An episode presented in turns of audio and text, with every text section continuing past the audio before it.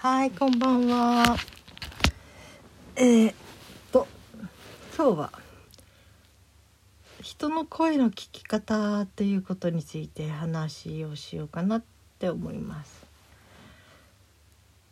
うん、その人の声についての本を私は読んだことがあって、その時にその声というのはいろんな情報が含まれている。ということが書かれてありましたね。うん、でまあその声のいろいろ専門家の人の中には、えーただ声を聞いただけでその人に大体身長とか体型が分かることがある。分かると言っていました。そうなんだって思ってね、うん、でそれからねなんかいろんな人の声をちょっと聞いてみるようにしたんですよ。特にあのインタビューとか。講演とか普通に喋っている話のなんかいろいろ声とかねそれをねこう目をつぶってたま耳に最大集中して聞くんですね。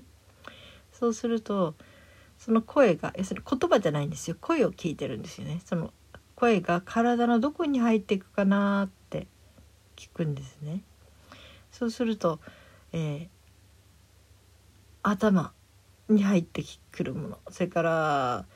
喉あたりであったりお腹の中の奥の深い肉に入っていくようなものとかいろいろあるんですよ。でまあその本にも書かれたけどその国会討論みたいなああいうのもそうやっていろいろと本気で聞くといろんなことが分かるというふうなことが書かれてあったので私国会討論とかあんまり興味ないんだけど だけどでもあのちょっと目をつぶっていろいろ聞いてみたんですよねだからもう私あんまり人のことあんまり議員の名前も知らないし。うん。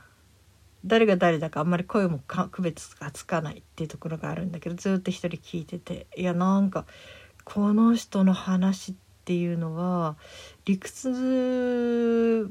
がいろいろあるんだろうけどもなんか偉そうなこと言ってる。すごいこと言ってるようなんだけど頭の中でただ頭だけ中でぐるぐるぐるぐるしていて頭にしか響いてこない。心とかお腹に入ってこないなっていうことがあってね。でそれをちょっと書いたことがあるんでその本の作者の人にちょっといろいろお手紙書かせてもらってて。そしたらそれはあのミラーリングっていうものだっていうんですね。うん、だからとってもその本当にそうやって人の声を聞くというのはすごく大切なことというか分かるものですということを言っていて。だからね選挙演説の時なんかのねテレビでの声もとにかく黙って目をつぶって黙ってこっちがね本当にガランドになった感じ空っぽの筒になったような感じで黙って聞くんですよ。そうすると相手が喋った声がどこに響いていくかなって聞いてるんですね。そうしたらなんていうかなその、えー選挙に対する公約みたいな内容はまあんまり興味持たないんですよ。もうその時本当にもう誰に投票するかってもギリギリの時であんまり自分なりの考えがなかったので、うん、ただもう誰に誰かにしなきゃみたいなところがあってだからもうそ,、えーもうその時にとにかくこの人は本当のことを話してるかな本当のことを話していかないかな誠実な人なのかな本当にこうなんか自分の言葉でちゃんとなんていうかな。ほんその人なりの真実を語っている人なのかなみたいなね。そういうのはただ聞いてみようと思って。そうするとね本当に不思議なことにこう本当にストーンってお腹の奥に落ちていく。本当にこう心お腹とか心にドンと入ってくる。声っていうのがあるんですね。うん、体が拒否しないというかな。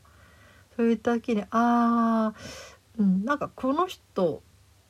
うん信じられるかもしれないいい人なのかもしれないと思ってそれで投票したことありますね。うん、それとかあとねもう割と見てたら外見とかいろんなものに惑わされちゃうからどんな人でもね。だからもうとにかくね黙って目をつぶって。そうやって人の言葉やは声を聞いてるのすごくいろんなことが面白いですよ。うん、ラジオから流れてくる言葉でもテレビでもそうだし生の人間の声もそうだけどとにかくただ本当に無になってただ黙って聞いてみるそして自分の体のどこで反応してるかなみたいなね。うん、なんか本当に真実にその人が語ってる本当に真実なそのその人らしい声を出している場合は本当に無意識に入っていくらしいですね。一番そこを揺さぶってくる、まあ、オーセンティックボイスってその人は本の中で言ってるけどね。その人の真実の声。だからそれは自分で見つけるしかないんだけど、うん、誰でも持ってる声。で自分のそのオーセンティックボイスに出会った時に人生が変わっていく。ということでね。まあそのオーセンティックボイスっていうものの見つけ方はとにかく普通に喋ってる時は自分の声を徹底的に録音していく。そして録音を聞き返してみる。でその時に一番自分がああこの声いいなって自分が本当に好感を持てる自分が好きになれる声を探す、うん、自分らしいというかねリラックスしていたりね。そして今度それがそれすっごい自分の中でストーンと全く違和感もなく本当に自分の声だなと思える声に出会ったらその声をしっかり覚える脳裏に焼き付ける。そしてなるべくその本当に声でいろんな時に話せるようにしておく。普段の声がその自分の一番気に入った声。で話せるようにというね。そうすると自分で見つけたその一番自分らしい自分の心が一番違和感なくえー、自分の耳に入ってくる声。で話していくとそれがそういう声っていうのは相手の無意識にも入っていきやすい。割と人の心に届く声になるということみたいでね。うん。だからその声がいいとか悪いとか話し方がどうのこうのとかそういうことは全然関係なくてその人が発しているその声に含まれる何ていうのかな感情というか響きというか全て網羅したそのそれを今度生のこっちはその感性で聞き取るというね、うん、それとっても面白いですね。しょっちゅうやってるわけじゃないんだけどたまにね本当にちょっとああ久しぶりにやってみようと思ってこう本当に黙ってこう聞き本当に耳だけで聞聞いてみるっていうことね。うんある人がねその、えー、インタビューの中でなんかすごく苦しそうだったんですよね。うん、語ってる内容は全然そういう内容じゃないのに。で調べてみたらその人のこと調べたり見たらどうもその最近というかすごくあのなんか悩むというかなんかすごく自分の中で葛藤してることが多いみたいで。その人の場合は何だったかな？同性愛かなんかの同性愛っていうのもトランスジェンダーっていうのかな？のそういうことをカミングアウトしたばっかりだったのかな？う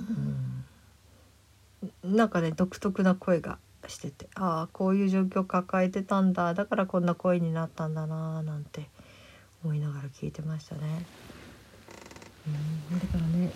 声っていうのはすごく大事。うん大事だし本気になって聞き取ろうとするといろんな情報が入ってくる。っていうのはそうなんだろうなって思いますね。うん。そういう時は自分の声があんまり好きじゃない人とかねどうも録音しても好きじゃない声にしか聞こえないっていう時にはこうちょっと自分の中でトーンを落としてみる。少し低い声にしてみてでそれをでちょっと喋ってみる時かな。その声を録音してみるとか。そうすると少し見つけやすくなることがあるということも書いてましたね。うん、だから人を説得しようとする時には少し低めの落ち着いた声で話すのが一番心に届くと。あの学級崩壊していた小学生のクラスで先生いつも金切り声を上げててね。でもそれを録音して自分で聞いてみた時にびっくりして自分で。でそういう時に誰も生徒も聞かなかったんだけど静かな声でゆっくりとトーンを落として話す。そしたらその注意がすごくみんなに効くようになってったらしいんですね。してだんだんだんだんクラスが落ち着いていく。で一番最初にもその態度が変わったのが一番問題児だった。もう授業中に席にも座らない。本当に迷惑みんなにこうなんか迷惑が邪魔ばっかりする要するに授業をはか壊すようなそういう情報にその人の態度が一番初めに変わったということも書いてあったりね。ああそういうことってありがちなんだろうなとかね。うん。そうそれから本当沈黙のことも書いてましたね。私これは自分でやってたなと思ったんだけど私も小学校の時に割とみんなの前でなんか話すことがあったりする時にみんな喋ってて話聞かない時ってありますよね。でその時は私はね黙るんですよ。自分は喋るために立つんだけど「はい」って手挙げて「はい何々さん」って立って喋るんだけどねその時にみんながざわついてる間は私ずっと何も喋んないで黙って立ってるんですね。そしてみんなが「あれ？この人どうして立ってて何も喋んないんだろう」ってそういうことに気づき出してシーンとなった時にゆっくり話し出すっていうことはやってましたね。だから沈黙っていうのは結構みんなの注意を引くということもあるということも書かれてあってああ私それやってたなみたいなね。うんまあ自分としては計算したわけじゃなくてどうせこんなワイワイしてるとこで喋ったって聞かないんだったらちょっと喋るだけ無駄になると思って、うん、それで黙っててみんなシーンとした時にやっとあこれの静けさだったら声届いてくれるだろうなみたいな。ただそれだけのことだったんだけどね。うん、人の声というのは、うん、またねその声の例えばね言葉の発音の仕方「あ」とかかなんか特別な言葉音があのちょっと言いにくくなってきた時になんか「ああそれちょっと心臓のどっかにちょっとなんか病気あるかもしれないから調べてきたらいいですよ」って言ったら実際自覚はなかったんだけどちょっと病院行ってみたらそうだったとかね。その声というものの中にすごく体の内臓のいろんなものが出てしまう。いろんなものが現れてくる。出てくるということもいろいろあるらしいですね。うん、だからねこの声というのはね、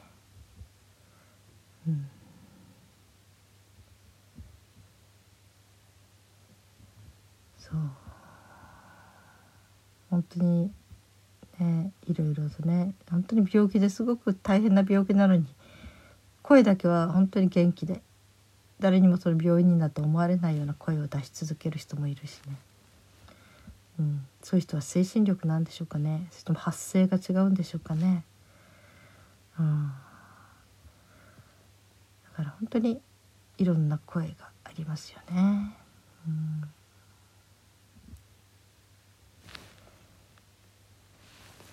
まあでもねそのなんていうかな声人の声に癒されるっていうこともありますよね。うんでも人を癒す声っていうのは本来誰もが持ってるその人がその人らしく喋り出す時に誰もがそういうものを持ってるんだけど何かいろんなものが邪魔する。ある意味ではあるところでは、ね、日本人女性の女の子人はすごく高い声を出しやすい要するに高い可愛い声の方が、えー、受ける男性受けがいいって思い込んでる女性がいるしまた可愛い女性がいいっていう日本人男性、うん、まあヨーロッパとかそっち行くともうそんな可愛いだけの女性よりもちゃんと自分の中ですごくなんていうかいろんなことが大人大人の女性として付き合えるっていうかな。そういう人のがちゃんと価値を認めてくれる人たちが増えていくらしいんだけど日本の場合はどうもまだまだ女性は可愛ければいいっていうところがあるらしくてそれに合わせて日本人の女性の女の人は割と高い声を、えー、自分の声とは違うのにわざと出している。無理に出してるっていうことが多いらしいですね。だからその声が本当にもう少しトーンが低くなってその人らしい声になってった時にいろんなものがねまたいや日本のそういうものがかいいろんなものが状況が変わってくると女性の声も変わってくるのかもしれないし、うん、でもその前にね女性自身が自分のメンタルを変える、うん、自分は自分らしい声であっていいんだってその方がずっと魅力的なんだっていうね。そういうふうに意識転換できた時に自分らしい声になっていくんでしょうからね。うん。どうもね日本のアナウンサーの人にしても高い声の方が多い。だけどあのヨーロッパとかアメリカ系の人たちはこう女性でも低い落ち着いた声のアナウンサーの方が信頼を持たれるっていうことはあるらしいですね。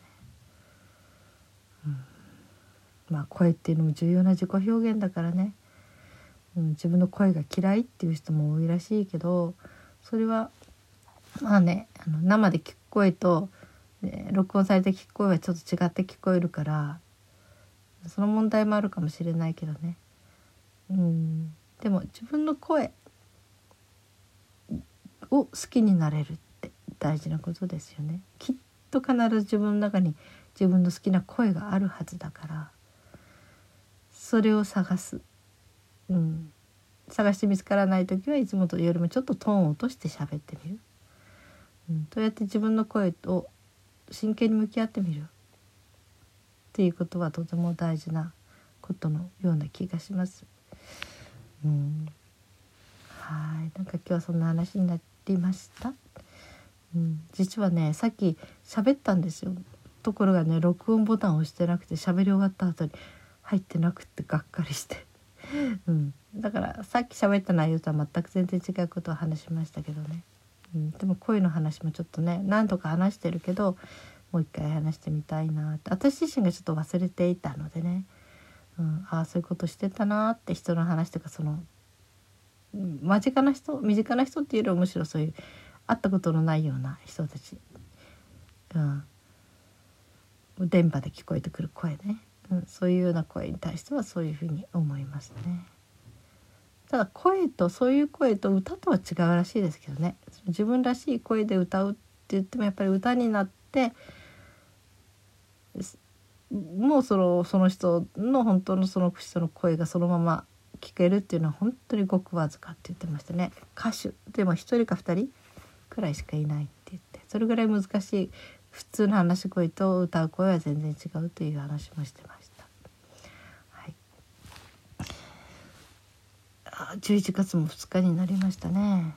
うん、もうあと2ヶ月切りましたね、うん。はい、皆さんはどのようにお過ごしだったでしょうか。今日も一日お疲れ様でした。それではまた明日。そうそして今日も一日生きていてくださってありがとうございます。この一言はどうしても言わなくっちゃね。うん。あ私言ったかな？なんか頭がぼーっとしていた同じことを2度言ってたらごめんなさい。はい。それではまた。